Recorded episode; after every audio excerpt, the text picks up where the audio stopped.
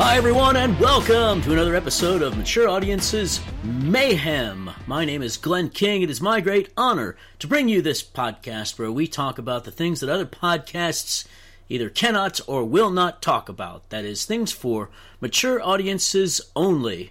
This podcast, well, it's a safe space. It's a safe space. You can say whatever you want to on here, and it doesn't count. Today, very, very special podcast. We have with us one of the greats of all time. She was gone for a while, but now she's back. She is the great porn star Siri. Porn star Siri. Hi. Thank you for the applause. No, my pleasure. Uh, all right, so our uh, listeners, they have to like they're not good with their imaginations. They have to know what you're wearing in order to really set up the image in their heads. So, what, Of course. where are you, and what are you wearing right now? I'm wearing super soft, like pajama style almost, like skin tight leggings. Um, you can basically see through them. Yeah, I, I actually posted a little thing on my OnlyFans a few days ago of me like twerking in them because they're so see through. Um, and then I'm wearing a low cut crop white tank top. So I'm dressed very skimpily. It's also about 80 degrees inside my house right now. And I'm just riding that wave of like, it's nice out and I can open the windows. Um, so I don't want to turn on the AC yet. So we can conclude, since you were wearing this the other day on your OnlyFans for twerking, and you're wearing the same thing now, that like myself, you have one outfit for coronavirus quarantine. quarantine Yeah. yeah. Yeah. Yeah. Uh huh. My, my quout fit is what I'm calling it. I, that I just decided. I was making a list today of some of the the good things that have come out of being quarantined or being on lockdown. Yeah. And so one of the things on my list is that it did force me to to introduce a second pair of warm up pants into my rotation. Yeah, you know, you have to find the silver linings. So for me, one of the silver linings is like, um, I have been able to like enjoy smoking weed, and I've never really been a weed smoker, but like I've just had like not a whole lot to do and not a lot of reasons to leave the house. So I'm like, oh, I guess I'm just like a homebody. That's So, a uh, great development. I've just been chilling. Yeah, because um, learning how to suck the air in and have it go into your lungs instead of down your throat is actually a very good skill that takes a while to learn. Would you say It's that like I'm- you've improved? At in 31, that? I'm finally a real adult. Yeah, you know what? I definitely would say that I've improved. Yeah. And then, are, have you played around with edibles? Do you have you figured out which edibles ha- are more powerful than your other ones? Um. I, so I've only ever really tried one edible, and uh, I I got it in at a place in Vegas last time I was there. Because Yes. well, I don't tell fans where I live, but I Yes. I live in like the East Coast, but um I. Weed is not like decriminalized or legalized where I live, so Oh, okay, that yeah. sucks. Yeah. Oh no. Um, although it's not really prosecuted either, so it's like it's still in that weird like in between zone um, that a lot of states are currently in still. Um, so I haven't had a chance to do a lot of edible stuff, but I did buy these edibles in Vegas that are like. Um, the woman who sold them to me and described them was because I told her specifically, I was like, look, I know I have a low tolerance. I don't know what I'm doing it's not uncommon for me to like smoke weed and basically have a panic attack. So I'm like really concerned with making sure I don't overdo it. Yeah. And she was like, I have the perfect thing for you. And she gave me these gummies that are supposed to be like calming, like they have a good amount of CBD in them too. Oh, okay, good. Yeah. Um, and each gummy is 4.5 milligrams of THC. Okay. Yeah. Yeah. So I had two and I was like fucked up, like, but in a cute way where I just was like laughing really hard instead of rolling around on the ground inexplicably. Um, it was a fun time. So, for those of you who don't live in a state where, where marijuana is legal, what happens now when you're in a legal state is that you get a label on every box which tells you how many milligrams of THC. So, for me, 10 milligrams is kind of the point where it's, you know, a little bit over and I'm really high, a little bit under and I'm not going to be really feeling it that much. But the problem is, is that they can only estimate. I mean, it's not that scientific. It's not like I don't think they have like a little needle that they can put into each gummy and figure out how many milligrams it has. So I think when they say, okay, well, there's roughly 100 milligrams in this batch of 10, some of them could be 12 and some of them could be 8. And then some Yeah. products could could actually. I think somebody was explaining to me that the the THC can adhere to the to the whatever it is a little better depending on what you're getting. So I've had to sort through mine during quarantine and figure out. like I have a pizookie of some sort, like some kind of cookie cake. Nice. And it one piece of the cookie cake, and I'm like forgetting who my own name and unable to complete sentences, and I just drool and, and stuff. So that's a good one. Yeah. Um, my daily life has honestly become like I still work like I'm still working 50 to 55 hours a week um, with social media, content production, editing, all that. My own podcast that I've been doing. But when I'm not working, instead of like because it used to be I would do that much work and then on top of it I was doing all this other stuff that was still technically work related in between, but now I do have like more downtime to actually legitimately relax. And my thing has become getting just like just the tiniest, tiniest bit high and just playing Animal Crossing. it's the most calming thing in the world. Yeah. so, I don't know what that is, but it sounds good. How do you play Animal um, Crossing? It's so it's a game that's like it's for all ages. Like I think originally it was really targeted to kids, but it's like you live in a village of like a bunch of little animals. Like the new one that just came out for Nintendo Switch is like you own an island, and so like people can come visit your island. It's sort of like if someone if you combine like the Sims with um, another popular game. Uh, shit, what's it called? Oh my god, I can't remember. Um, it's just like these like cute little like cartoony animal games for kids, you know. But this one is also very entertaining if you're not a child. All right, so we've now learned that that Siri plays Animal Crossing so we're finding out all kinds of things about her today. Uh, and you gave us a bunch of stuff that I want to ask you about. I want to ask you about your podcast. I want to ask you about your uh, your social media and your content that you're making. Let's yeah, sort of yeah. go back to your your origin story first. Um, so you got the name Siri because I chose Siri. Um, so I my background, like my you know great grandmother on both sides are from um, Scandinavian countries, Norway and Sweden. And then I also have some a little bit of Danish as well. But just being super Scandinavian, I when I was like thinking about stage names, I was like, I really want something that's really Scandinavian. And so I literally just Googled popular Swedish women's names, and Siri came up, which is the short form of Sigrid, which is another like a common name. So it's sort of like I would compare to like Sarah, you know. Um, but it's a kind of a common name up there, and this was, of course, back in like twenty late 2011, early 2012. Which was actually I, before Apple started using Siri for their phones, right? Yeah, it was shortly yes. before. Like I had chosen that as a stage name and like purchased a few different domains. Um, using Siri in them, and also made my original Twitter account, which doesn't exist anymore. Um, which you know originally it was Siri porn star. Don't follow that now because it's not me running it. I don't know who runs it, and I keep trying to get it taken down. yeah. But um, yeah, real me right now on Twitter is the real Siri PS. Um, but back in the day when I had my very original Twitter account, this was like just short. It was like July 2011, and I think the or no June 2011 or something. It was basically like a couple weeks or maybe a month before the very first iPhone with Siri came out.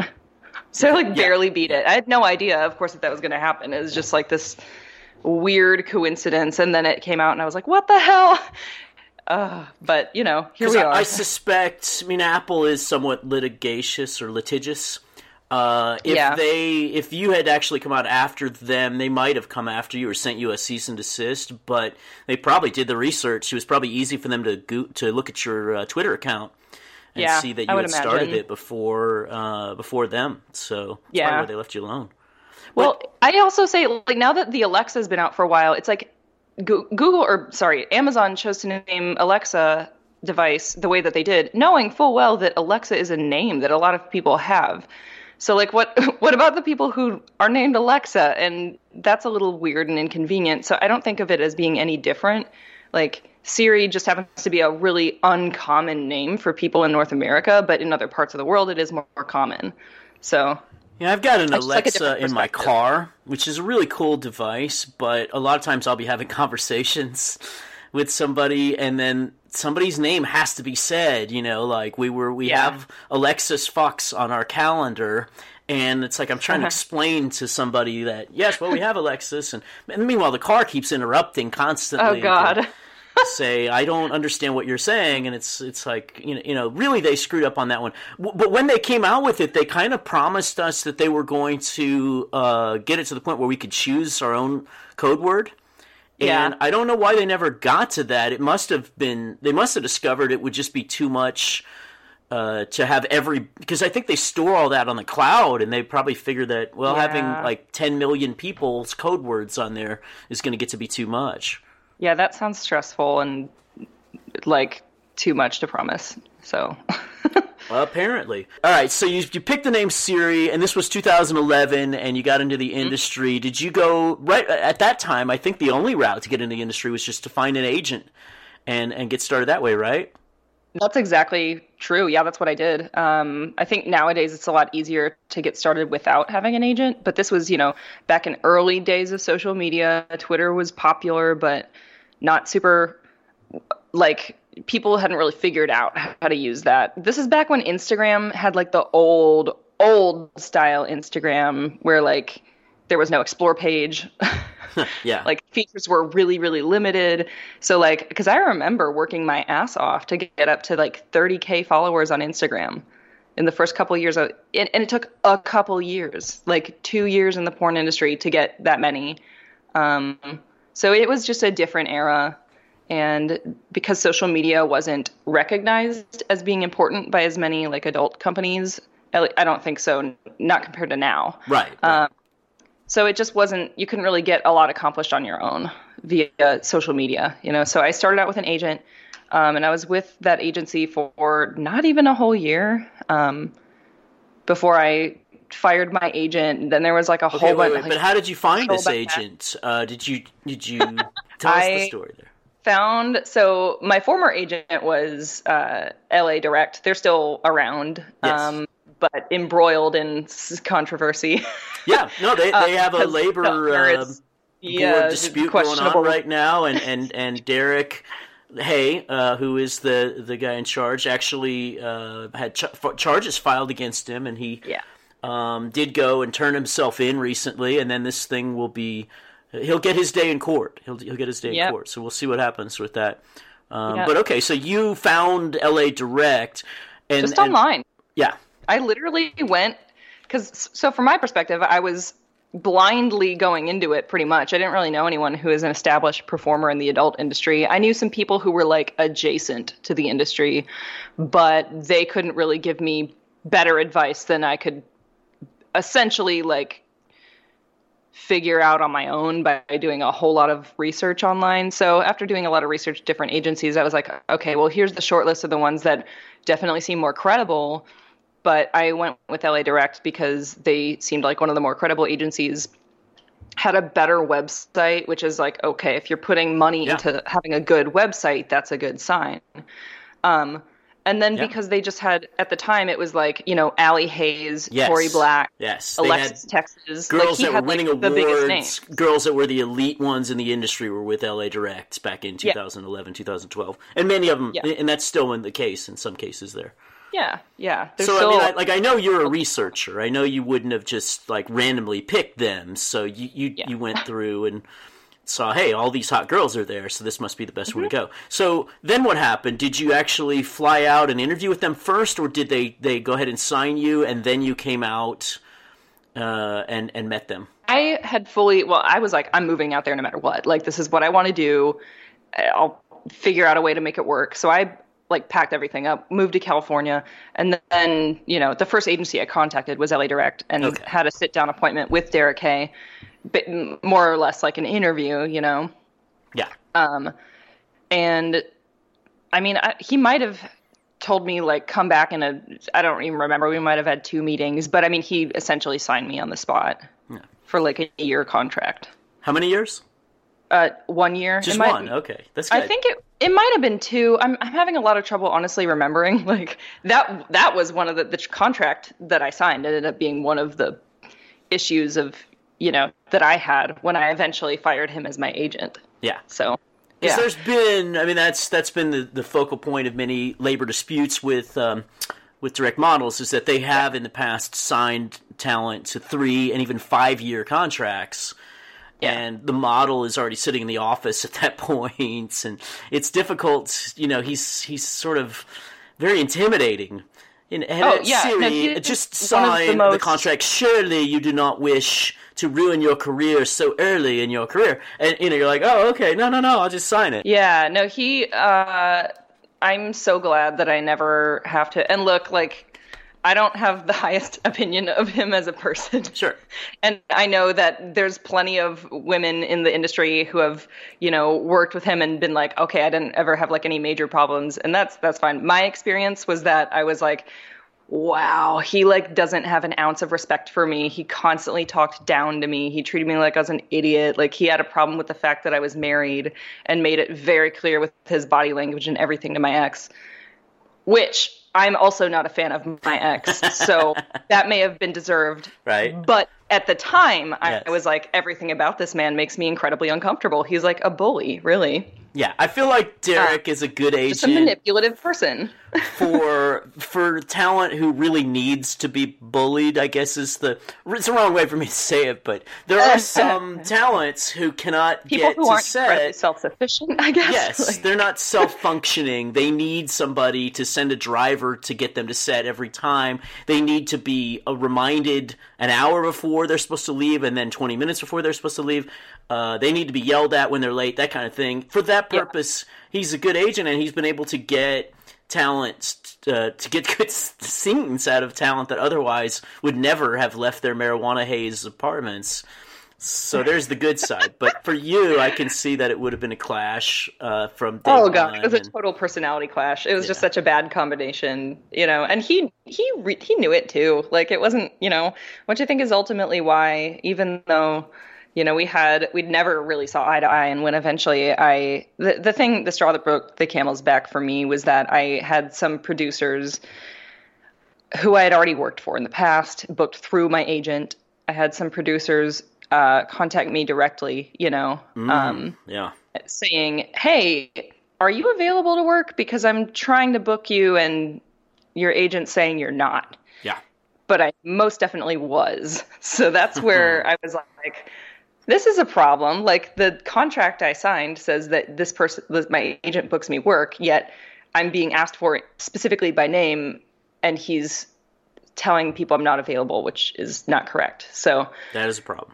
I confronted him with that. He was like, he denied it, you know. So that's basically the experience I had mirrored a lot of what they experienced. And I just got fed up with it to the point where I was like, you know, I, if you're not going to book me for this stuff anyway, I'm just going to book it myself directly. Like, take me off the web. He wouldn't take me off the website though, because he was like, well, you signed a contract, so your photo is going to be on this website for the next year. And I was like, okay, if that's, if we can just reach an agreement on that, like, Yeah. you know, I know that I signed the contract, but like you're not doing your part of it either. So if you just want to leave my face on your website, go for it. Sure. But so and that's did- what he did.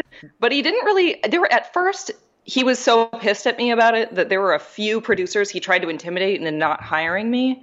You know, like saying like, Yeah. "Oh, if you're going to book with Siri directly, then I'm not going to let you hire any of my other girls." Yeah. And then they'd like be shaking in their boots about it. And I was like, "Look, he's not going to do like there's no way he's going to do that." Right, Just- because he it. he loves every dollar, every nickel that comes in. If he would if he would ban you from booking from him, then he would lose out on the money, and that is you know he would just never do that. do so that, I, and. I, I was like, that's an empty threat. Like, Yeah. you know, he told me he was going to blacklist me, and I was like, good luck. Like that didn't happen either. So Well, you were very popular at the time, that's extremely true. I popular. had the advantage so- of being in demand already. right. So not everyone in my position could have said that and actually gotten a good result. I just was like fortunate that everything was kind of perfect at the time. Yeah. But it was very, it was stressful. Yeah. And, and glad it's all so you just, book, I, you know, I, I'm sure I shot you a bunch of times at the time, but what did we do? Did we book you directly then, or um, did you go to a, Yep.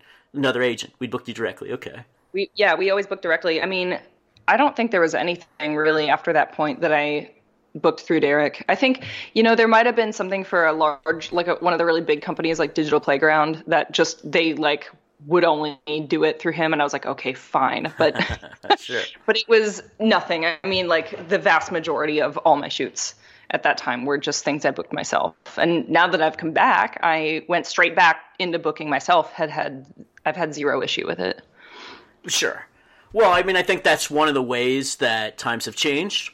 Mm-hmm. Um, you know, there are a lot more independent talent right now out there that are doing just fine. So many, yeah.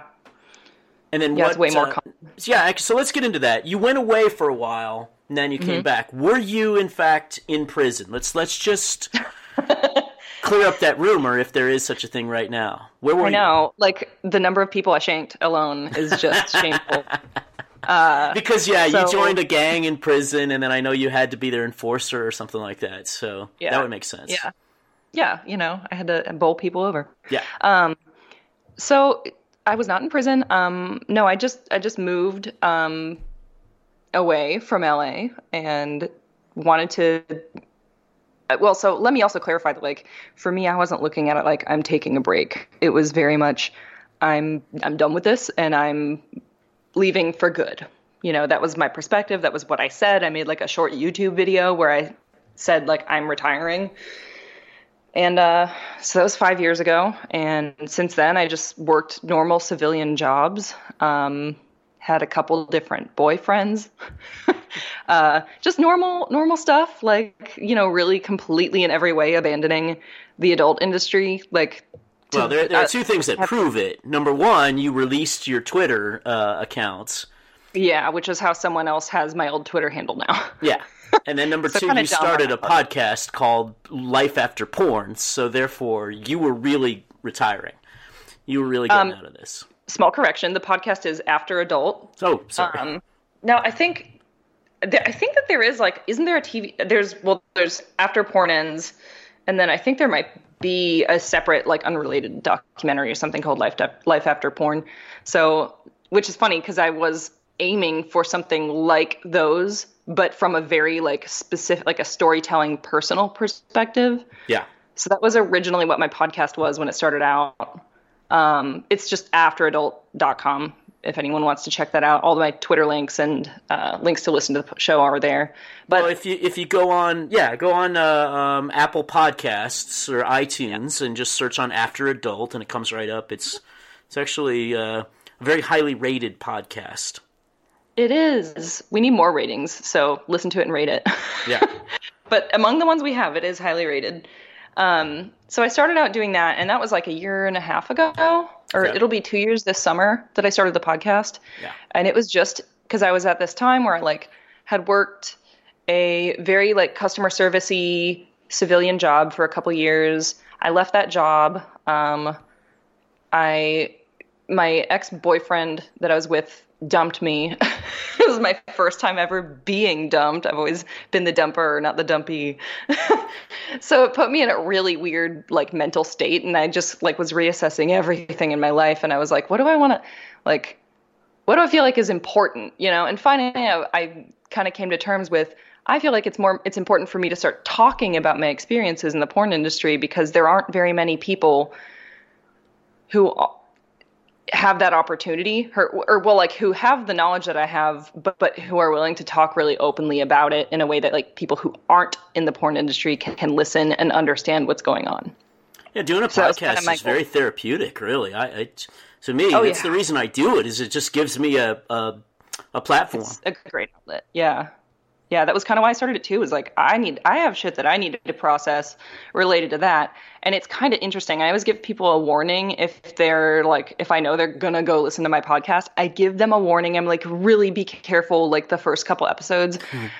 And like just hang in there because it's a little rough. Like, first of all, I didn't know what the fuck I was doing, and technically, still, I don't when it comes to sound engineering. I just do my best, and I've gotten a lot better. But the first couple episodes, like the sound quality is weird. I don't know what the hell my editing is super weird, and then also I say some shit that's just like patently not correct anymore.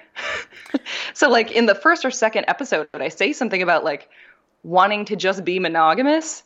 Yeah which is not true. Like I'm, but also again, we got to go back to like that was we me changed. having just yeah. gotten dumped yeah. from someone I was dating for like a year and a half. Yeah, and I was in such a. I think I was just like real sad about having been dumped, and I just was like, oh, I just want like a boyfriend. No, I don't, because then I was single for like six months and then started dating someone and now I'm like back into polyamorous relationships. Hey, That's we, like my we default. change. I, I mean, if you if Yeah. you go back and you look at, you know, like you took down your Twitter, but if you did, you like, uh, if I could figure out how to go back and look at my Twitter from ten years ago, I'm sure there are lots of statements I made back then that just aren't correct anymore. yeah. So oh my gosh. I mean, that's how we we So- all are as we go through different phases of life, and you're still, especially you, who uh, uh, you're what are you uh, thirty now? I think you said thirty one. Yep. 31. hmm Well, that's a very dynamic phase of life. 20 through 40 is like just very dynamic with constant changes of where you want to go Gosh, and your yeah. personality and so on. When you're my age, you know, I'm over 50 at this point. I mean, like, life is so stable that I haven't even noticed that we're under coronavirus lockdown. Uh, like, I wasn't going anywhere anyway. My, I'm doing the same routine I was. That's sort of how I feel. I was I, w- I was traveling the week before all the lockdowns started in earnest, and that was scary. I almost got like stuck in New Orleans, Ooh, but uh, yeah. you know, Wow. had a great week in New Orleans before I made it home just in time. And you didn't get any symptoms when you came home, so that's good. No, I've been home for more than two weeks and never had a symptom, so I think I'm probably clear at this point. Good. Yeah. I kind of like it, to be honest. I'm- feel like this whole thing to me. I mean, obviously, I hate all of the people knowing that people are getting sick and they're they're dying and all the negative stuff. But like when I go to the grocery store now, people give me space. Nobody stands in line right behind me, kind of breathing down my neck. Uh, the, The personal space is like nice, yeah. personal space. I went to the park yesterday with my dog and was under 100% no obligation to talk to anybody, which is very nice sometimes. I just, you know, just want to have my headphones on and listen to my music and throw the ball for my dog. Uh, and I don't have to shake hands with people anymore. I'm real happy about that. Some people I like to Uh, hug and shake would- hands yeah. with, but for the most part, I don't know where their hands have been. Like I don't know that people wash their hands. And now I think Yeah. going forward, handshaking I think is going to be done. The elbow tap I think is going to be the new uh, the new thing. Yeah, I, I'm not a big fan of handshaking, and like I had to keep telling that to people at AVN when I was signing. Yeah. You know, Yeah. a fan would, and I would elbow bump and be like, "Hey, like just germs. I'm not. I'm. It's not personal. Just Well, yeah. not gonna shake hands. if and I tell you, it, a lot of people, the theory is that we already got coronavirus in our industry, which makes a lot of sense if you think about it. Surely there were people from China at the AVN show, and everybody at the AVN show hugs, kisses, uh, shakes hands, squeezes. There's just personal contact that goes between everybody and everybody. And it, it may be that our entire industry, whom a lot of them had symptoms very similar to coronavirus in late January after the AVN show, um, it may be that the whole industry already went through it, and we're the key to solving this because they just need to check our blood for the There we uh, go. for the immunity. The, porn people are the key. Yes, the porn people can save the world. and that'd be great. Um, well, I want to ask you more about uh, your comeback and what scenes you've done, but first, I need to tell our listeners about our sponsor, Sext Panther. Are you on Sext Panther? Woo! I am. Great. I love Sext Panther. Wonderful. Okay, so by now you have been listening to this podcast for roughly 28 minutes or so. You've fallen in love with Siri. You want to get to know Siri. You can see how intelligent she is and well spoken, and so you want to know more about her. How do you do that? Not by sending your dick pic in a DM to her.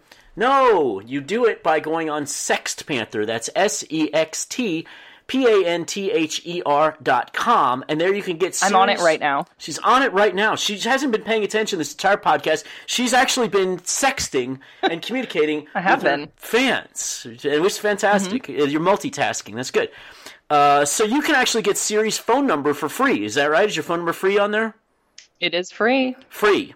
So there you get the phone number for free. And then there's different rates on there for exchanging pictures with her, exchanging vi- videos with her, talking to her on the phone. Do you talk to your fans on the phone? I don't do the phone thing, but that's because and this is going to sound really ironic since I'm literally on like basically a phone call podcast right now. But um, I I have a phobia. I want to say Yes. I, I'm not a. I don't like doing phone. I well I hate phone sex. Yeah. Um, Yes. and I'm also bad at it. So no, yeah, I I have fans who will text me on Sext Panther, and then when I'm like, no, I don't have the phone enabled on purpose. Like I don't, I don't like to do it. Yeah. And then they're like, well, how do I know I'm really talking to you? And I'm like, well, it's a verified thing. Like I guarantee you, it's me. I don't have an assistant. I don't have anyone that I employ. I literally do have all people. of my own Yeah. things. I don't have people. I so you're talking to me, but yeah. So So there you go. You can actually talk to the real Siri. You're not going to talk to her on the phone, but you can exchange pictures and text with her. Uh, all kinds of great stuff, and um, and so it's send me great your um, Nintendo Switch friend code so we can play Animal Crossing and visit each other's islands. Ooh, wonderful. So there you go. There's a big benefit. Uh, there may be very many Animal Crossing uh, fans that are listeners of the show, and you can play with Siri. So that could be really cool. And it's not only Siri; it's it's pretty much everyone that you've ever heard on this podcast. It's hundreds, maybe even a thousand or so porn stars, and and additionally. Uh, others, uh, adult uh, people as well, adult industry people as well. So you can do that if you're a fan of the show. You want to get to know your favorite adult star. Ginger Lynn was on the show last year, telling us that most of the people that contact her on there don't even want to get dirty pictures. They just want to ask her questions about what it was like being in the industry or her, her what it was like being engaged to Charlie Sheen or all the stuff in her life. So many of them. Christy Canyon is on uh, is on here. Courtney Taylor, Christina Rose, yes, Christina Rose. Uh, just about everybody that's been on the podcast. And by the way, if you are a performer who uh, who listens to the podcast and you're not already on Sext Panther, what are you doing?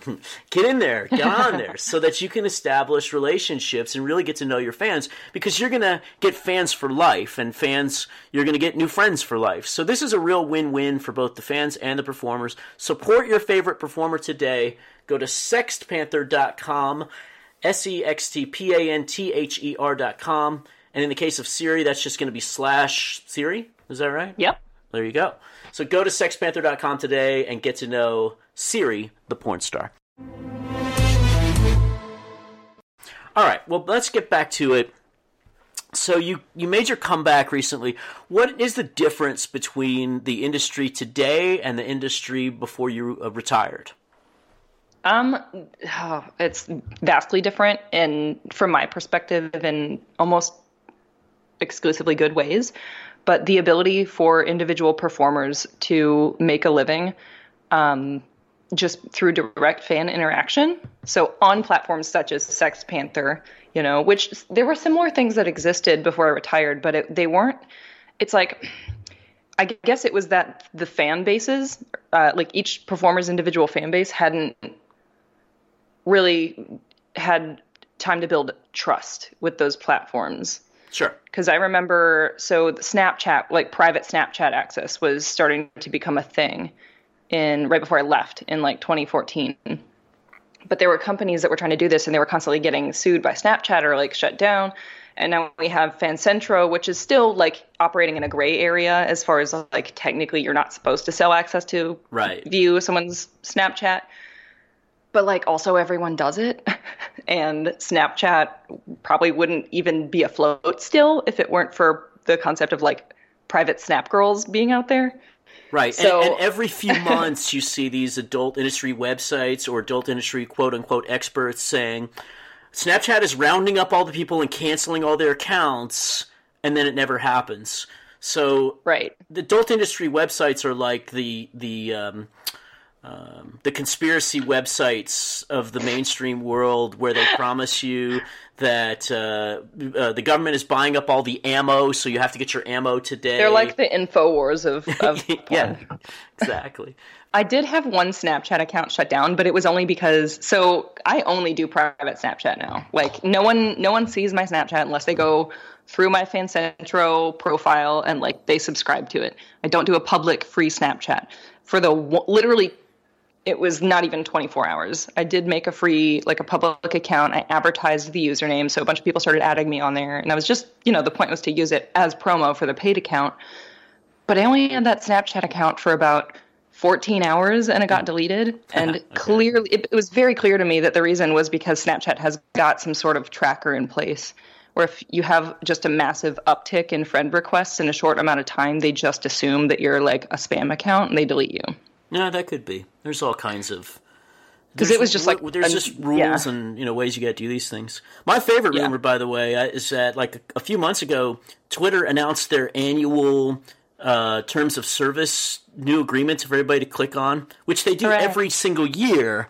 And then, like, I was reading from these again, quote unquote experts on Twitter who were saying, "Oh, I've seen the code. I've seen it in there that now they're going to eliminate all adult out of Twitter. So you guys need to to make, you know, get a new account ready for when when your Twitter account gets gets taken away from you. Like backup Twitter accounts the way everyone has a backup Instagram. yeah. Yeah, because you're not going to be allowed, you know, and it's like, no, I mean, I read the terms of service. They really, Twitter has one of the easiest terms to read. It's pretty simple. They're telling you don't put any nudity in your uh, banner and your header and in your icon or your uh, avatar. And other than that, you can do what you want, but they're they're going to shadow ban you and and take you out of searches. I think they're cleaning up yeah. searches and stuff like that. But that doesn't mean they're going to take away your Twitter. That's just not in their rules anywhere. Yeah, that's that sounds about right. And I th- I think I've been shadow banned for a, like at one point, but I don't know if I am anymore on Twitter. I'm definitely shadow banned on like Instagram, but yeah, probably. who's not? Who's not? I mean, I'm shadow banned on everything. It's what I do for a living. I'm not going to change. Stop putting up, um, you know, my graphic advertisements. It's my main source of traffic. So no, right. I'm happy to be shadow banned. Whatever you know, I mean, the, the number of uh, of subscribers has never meant as much as people think it does on those anyway. Because having twenty thousand subscribers who who actually are a fan of your genre is more important than having hundred thousand subscribers that you bought that are you know ninety five thousand bots, whatever.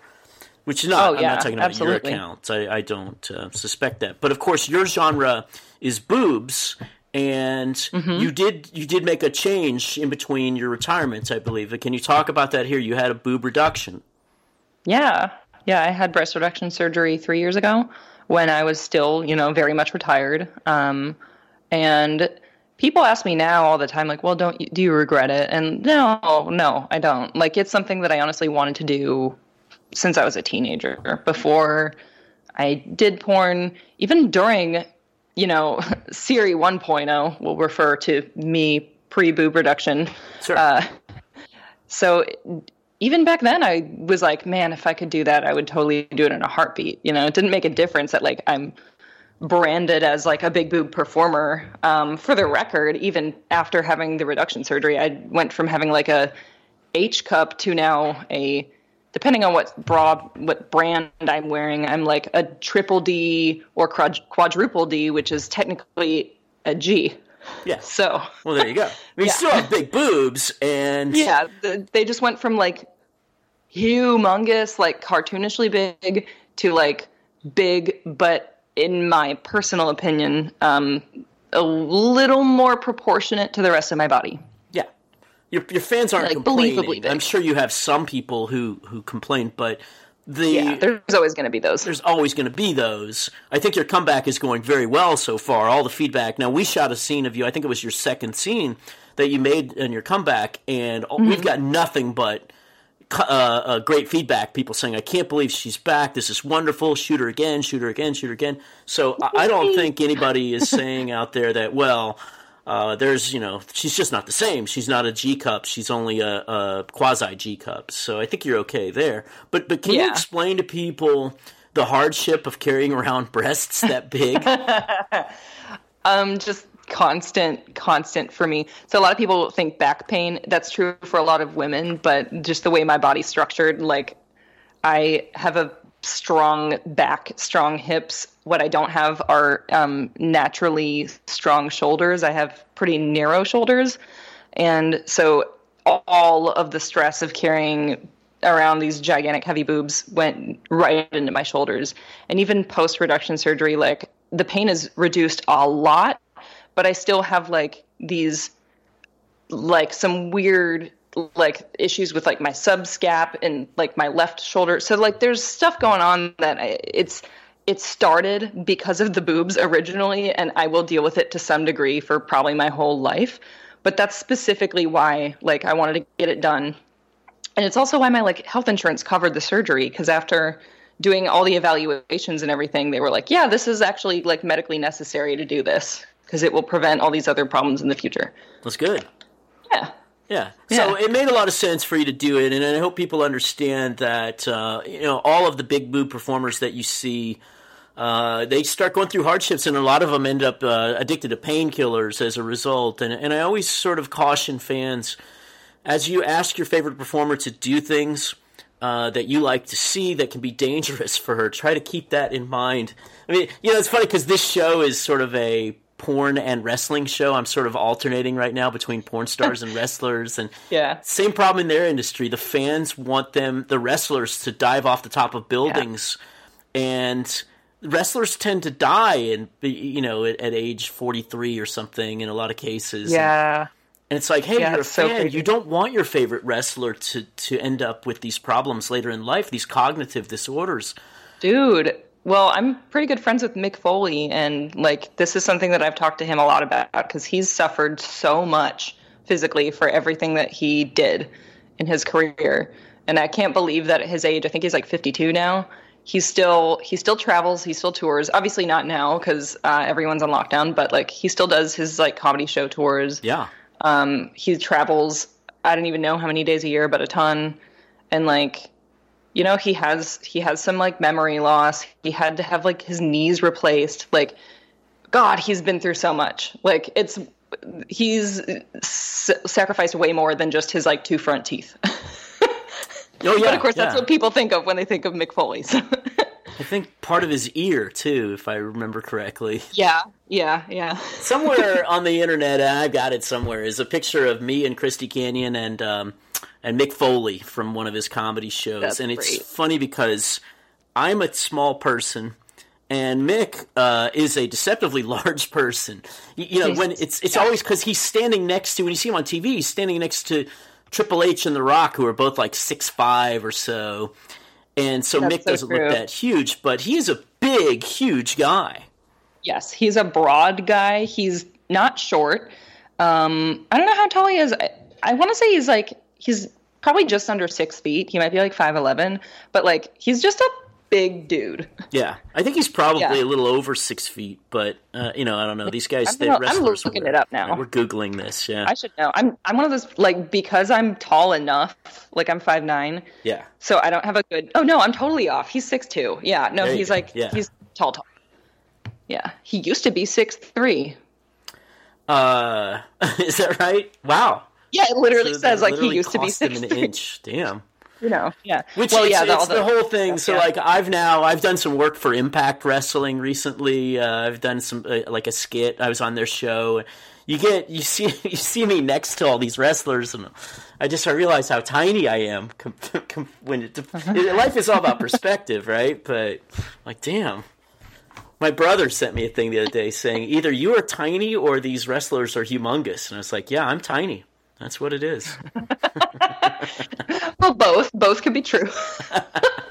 Yeah, but I got it where it counts. All right, so there you go. So, um, all right, so let's talk about going to sets. I always think it's fun to ask about like your worst experience and your best experience. Let's start with your best. Uh, you know what? Before you retired the first time around, what was the best, most fun you had on sets? Um. Ooh. Okay, I've got to like dig back in my archive. I would say the most fun I had set on set um, before I retired was I want to say it was when I worked with New Sensations because I used to work with um, Jacky St. James. She's directing for Bellesa Co. Films now. Um, and I think some other companies as well, maybe Sweet Sinner. But she used to direct for New Sensations, um, and her husband was the photographer and videographer for most of her scenes. And like the, we just got along super well. So I always had a great time on set for those. But one of the reasons I really liked working for her, and it was always like one of the most fun days for me, is because her scripts had a lot of voiceover in them, Yeah. and I love doing like voiceover stuff. No. okay. And there's one scene in particular that is still to this day like the number one scene that fans message me saying like this is my favorite ever. And it's a scene where I fuck my stepdad back when I had like the cherry red, like unnaturally red hair. yeah. Um, and the opening is like we're like playing pool and like he's staring at my boobs and like I start to seduce him. So it's this taboo family, you know, stepdad fucking scene. But half of the intro is like it's just 100% a voiceover. And it feels like you're watching like a weird sitcom. Like it's just really well done, and it was super super fun to make. So that's definitely like my my favorite pre-retirement scene. Yeah, that's good. See, that's, that's a role you get to sort of sink your claws into and really, you know, play a role instead of just doing something physical. That's yeah, was really cool. Uh, we did a fun one with you. I remember, you know, I mean, we shot you several times, but the one that sticks out in my mind is the cuckold scene that we did. So yeah. I think it was like you came home to your husband and you go, "Hey, great news! I, I met a friend of yours in the grocery store today. I just, you know, what a thing! it turns out he went to the same high school as you, and graduated the same year, and I invited him to dinner tonight." And then your husband, oh my god, Marcelo is like, "Oh no, not that guy! He's like my worst nightmare. He was." He was my bully. He beat me up every day in high school. And you're like, well, I'm sure things have changed since then. I remember this exactly obviously, you know, I end up fucking the bully and the cuck husband has to watch. So like on top of him. I think we laid him out on a mattress and then oh, you yeah. guys like fucked right on top of the cuckold husband and but it's yeah. great because we actually did some improv acting. We had like a dinner with the three of you where mm-hmm. you're like he's saying mean things about your husband while you're fondling him and like jerking him off under the table or something like yeah. that. Yeah, exactly. and you know, for anyone listening who might feel concerned, Marcelo loved every second of it. Oh yeah, yeah. all, look, all my videos are intended for people who enjoy being abused. Um, I have always felt like that's a big line for me. Is that I, I don't want to make videos f- for rapists. I want to make videos for rapees, for people who enjoy fantasy rape. Where, that's, that's, a really good clarification and like a, just a way to lay it out. Yeah. Yeah.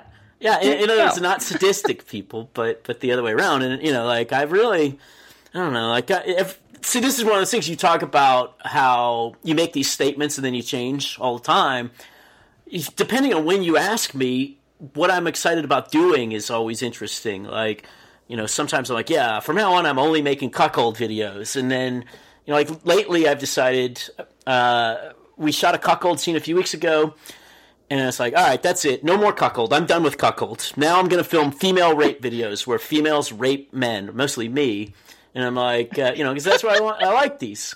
They're more fun to do than making these cuckold videos. So, but then I'll go do make, you know, I'll probably make my next female rape video, which I call those, I think, either Glenn King's Man Eaters or When Porn Stars Attack. Yeah. Uh, I can't remember. I think you've been in one of those. Uh, but I feel like I, yeah, I'm I'm pretty sure I was in Man Eaters, wasn't I? Yeah, what? I think you're in Glenn yeah, King's Man Eaters. Uh, yeah. Just looking through the website to see, but probably.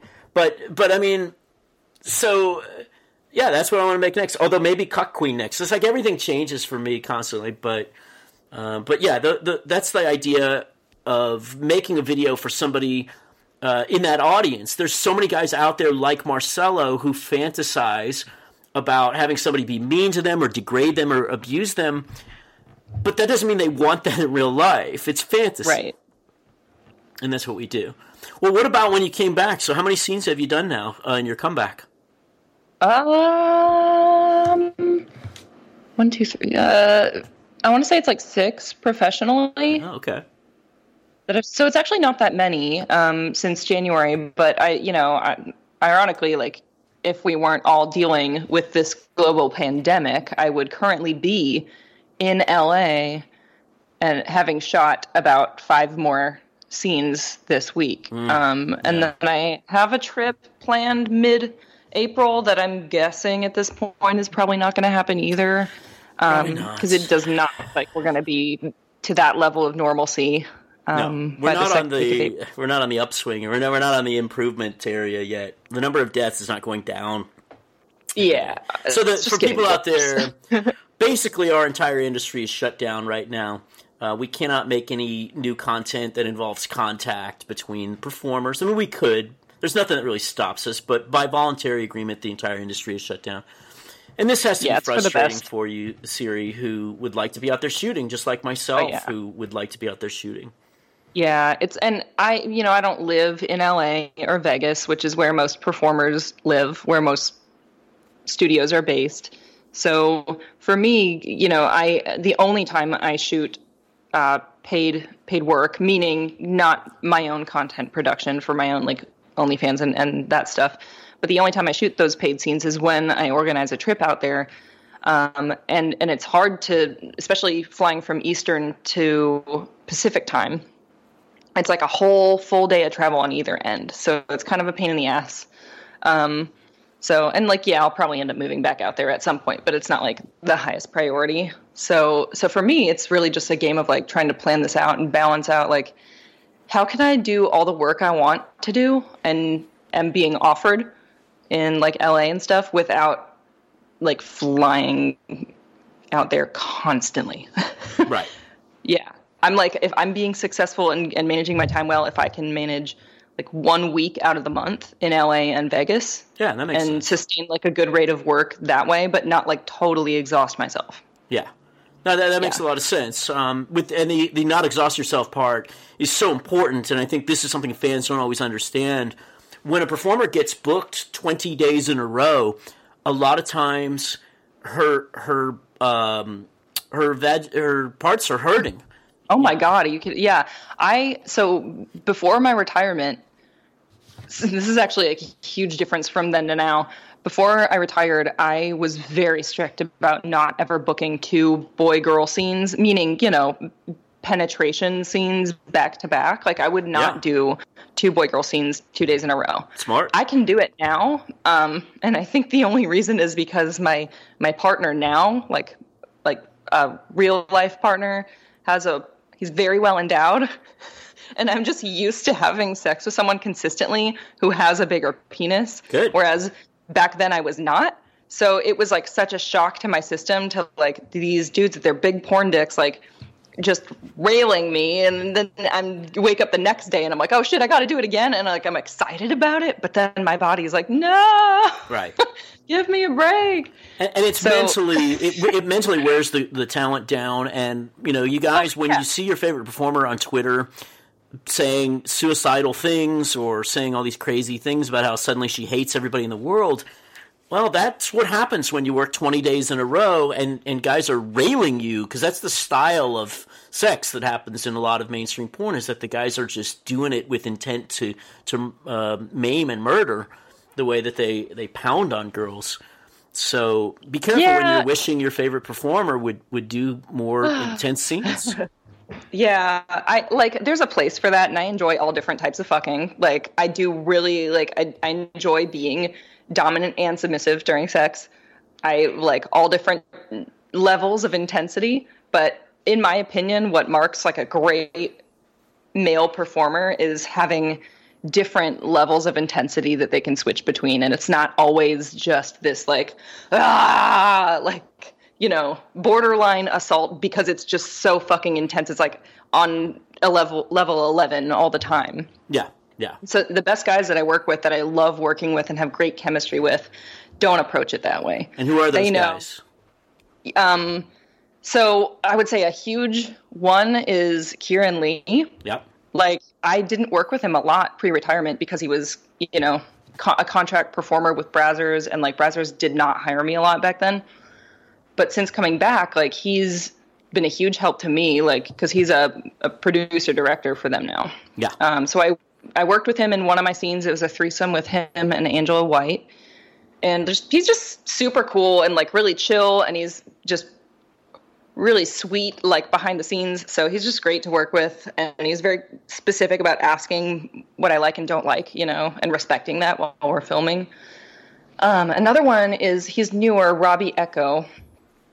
It just i started calling him my porn husband like the moment we met. Yeah.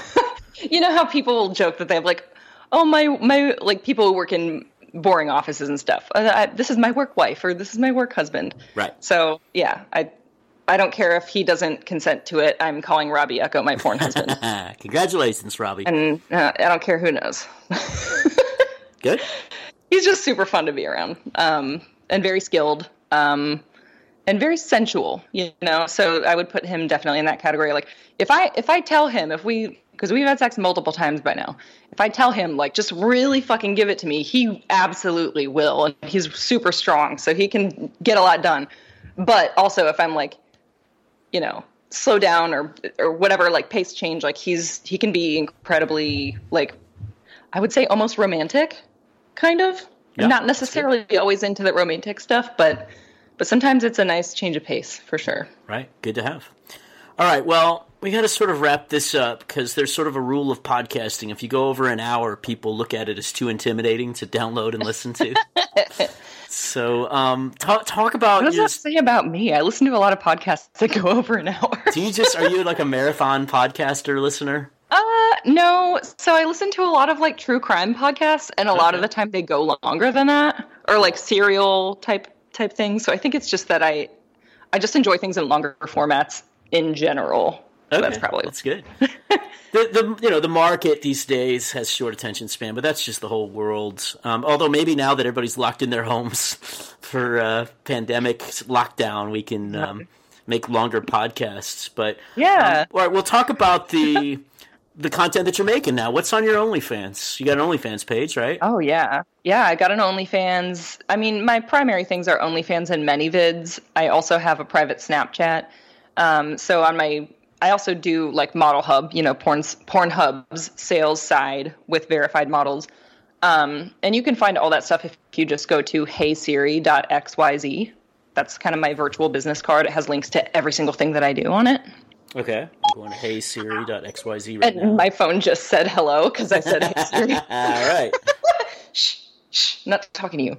Um, yeah, so most of my personal content has, has like that I've been working on for the past six months has been a lot of solo stuff, and I've just started to add in content with other performers. So I've got scenes like with Robbie Echo, for example. There's an awesome one that we did that was like totally impromptu. So during AVN week, there was this BDSM party that I wanted to go to. Um, so I brought a friend with me, go to this BDSM party. It was hosted by the um, male porn star um, Michael Vegas and his partner Susie Q. Like they're the ones who invited me to it. So I get there and I was like, cool, I'm gonna hang out with my friends that I like I haven't seen for years because I've been retired for so long. And I go there and within 10 minutes or so I met this is the night that I met Robbie Echo and why I knew that I was like, I love working with this person Aha. because we first of all bdsm party so like it's kind of an area where people are allowed to get naked and the, you know there were like bdsm shows going on on this stage like in the downstairs area but within a couple minutes of meeting robbie echo and i start making out and then we start having sex and then just like my friend that came with me started filming it so it, i ended up getting a scene out of just going to this nightclub totally did not fucking plan it. And also, I had never met Robbie before that night. Did you fuck him in the club or? Yes. Uh, Yeah, okay. like for Yeah, we were content. we had sex for like two hours straight. I'm really not kidding. And Wow. it was to the degree that people like you can see in the background of the video. Like at one point, someone walks into the frame and they go, "They're still doing this," and then they walk out. like great. at that point, they were just bored. oh, but so like there's some really good shit like that that I've made in my own content. Um, and I've started filming some POV stuff with my boyfriend, like at home, um, which is super cool that he's even into it and like, you know, okay with with that because a lot of civilian people would uh, not be comfortable Eh, with POV appearing in is the future. Like at some point, I think we're going to be filming uh, virtual reality stuff, uh, and it's just the the male talent from voyeur mode will be kind of rare. It'll all be stuff where you get to be the boyfriend and you walk up and you know start having Yeah. Mm-hmm. sex with somebody. I love virtual reality, but yeah. So you're filming a lot of that. By the way, people. Um, I'm looking at her OnlyFans right now. The complaint I get from people about the performers' OnlyFans is that they're not putting up consistent content.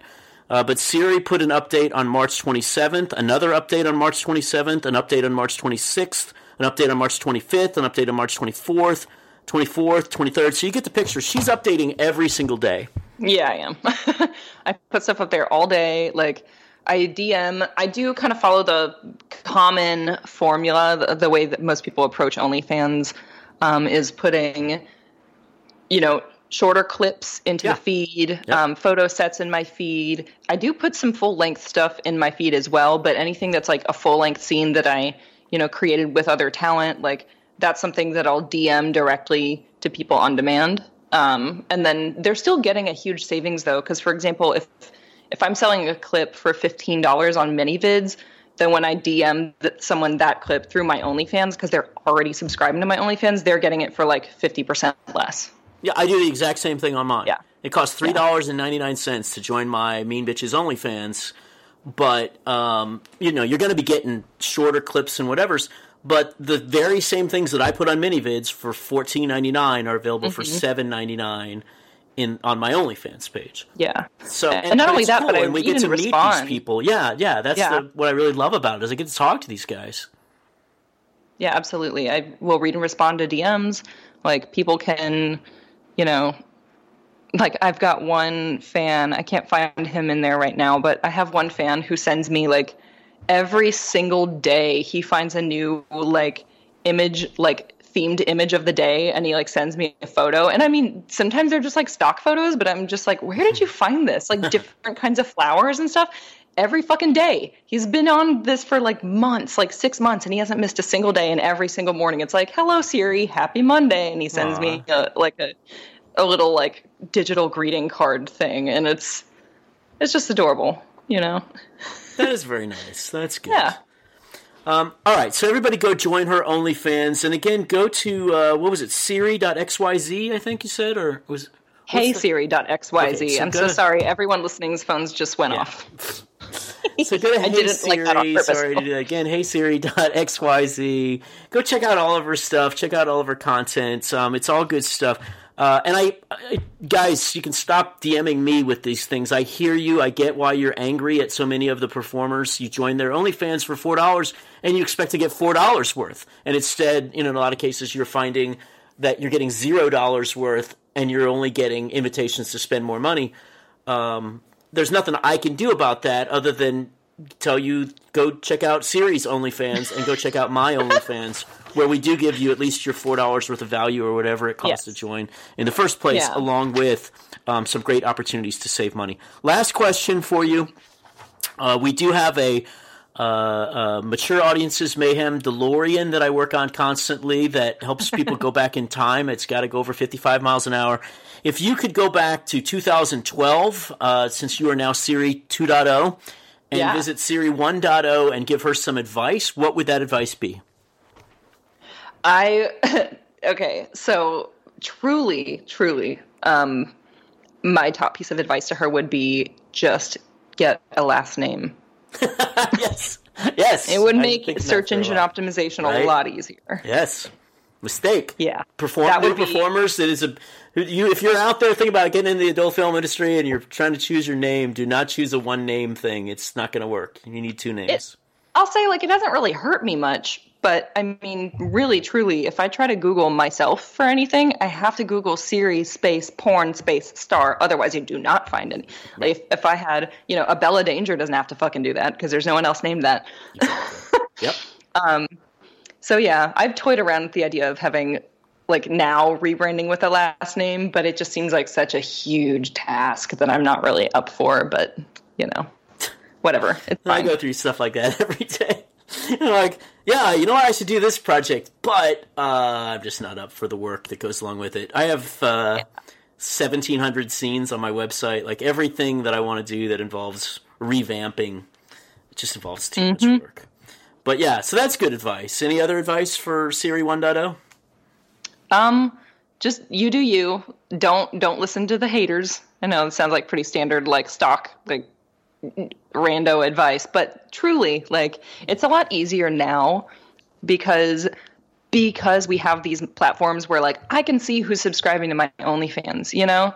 And I'm not saying like that I care if my fans spend like thousands of dollars on buying my content. That's not really a point to me. If someone wants to spend a ton of money buying all my content, like please be my guest. But there's a huge difference between a fan like, you know, kind of having being like the armchair critic.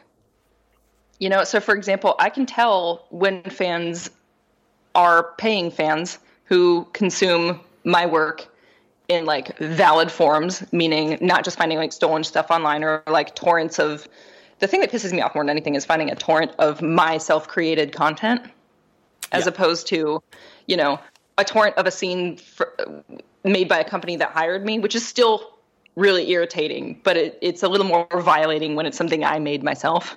Yeah, you gotta let I it go. edited It that scene happened. I myself. know, you know, I know. like I paid the talent with my own money. Yes. So I'm like, oh no, I'm like, happens this to me every day. Really stealing from me. It is though. It's yeah. So you know how it feels, and you're just like, no. Well, I look at it the other way around though. Like I spend an hour every morning, usually uh, DMCAing my stuff down, Yeah. and but I'm only getting a fraction of what's out there. But it sure does give me joy to get stuff taken down. Yeah, that's yeah. So I I have a you know um, my former webmasters. I still partner with them for DMCA stuff, so I'll send them that info. Like it gets taken down, and I feel a lot better about it. But I, that was kind of an aside. What I was trying to just get at is it's it's nuts that like now because of these platforms giving me so much more closeness with my fans that I have such a better idea of who my fans are, like what my fan base is like. Whereas back then, I didn't really have a great idea. It was just kind of this like thing I could imagine, you know, but didn't really concretely know because I wasn't able to like DM with them. Yeah, Yeah, because there was just no effective way. But even for folks who are like, uh, you know, what's the point in joining this OnlyFans? Like, I would say even if you don't get a ton of content out of a girl's OnlyFans for like four bucks or whatever, if you're able to DM her and she responds, that's fucking worth four dollars. Like, if you realize how busy we are every fucking day, especially since social isolation began because everyone's at home. Like, my OnlyFans DMs have been just nuts, like almost unmanageable. Like every day I wake up and I have like a hundred unread DMs, and every single one of them has a specific request for something in it. yeah. No, So that's every day, every day. I just I'm like, all right, different world than it was. down. th- you know, 30 years ago, uh, you know, where you just you couldn't have any way of contacting your favorite porn star. So things have Yeah. changed. All right, well, uh, there you go, everybody. Siri is at again, hey Siri.xyz. Sorry about what we just did to your phone. Um, so thank you very much for listening. Thank you very much, Siri, for coming on today. Thank you. If you have joined the show today just for the purpose of of uh, hearing Siri and you're not a subscriber, we would ask that you please subscribe. See, if you look at Siri's podcast, she has 88 reviews or 88 Yeah. ratings on there. I only have 15 ratings for Mature Audiences Mayhem. So I need my audience to step up your game a little bit. We need you to subscribe. We need you to hit the five star button. And then we need you to maybe even post up a little review saying how much you either love or hate uh, the podcast. Either one is fine. So How about um, I challenge your listeners to leave a review? I will tempt them to leave a review. Challenge. like- so that means that you have to do it and then notify Siri that you did it. Yeah. Leave a review, mention my name in it, like, because it's this episode, right? So if you mention, like, oh, I love that episode with Siri in it, and you send me a screenshot or like tweet at me with a screenshot or send it to Glenn, I don't know. We'll find a way. Yeah, But I'll if I know that you posted that review and it got published on the iTunes review thing, I will give you, I'll send personally, I will send you a link to a free week of my OnlyFans. Wow, that is very generous of you, Siri. Very nice. Thank you Those so reviews much. are important. Yeah. yeah. I love it. That's why I love um, getting these reviews, and, and I appreciate everybody out there. I love our, our podcast audience. I love the people that contact me and say they heard the podcast, and and I love our OnlyFans people too. So yeah, it's all great. So anyway, thank you again for listening, everybody. This has been another great episode of Mature Audiences Mayhem.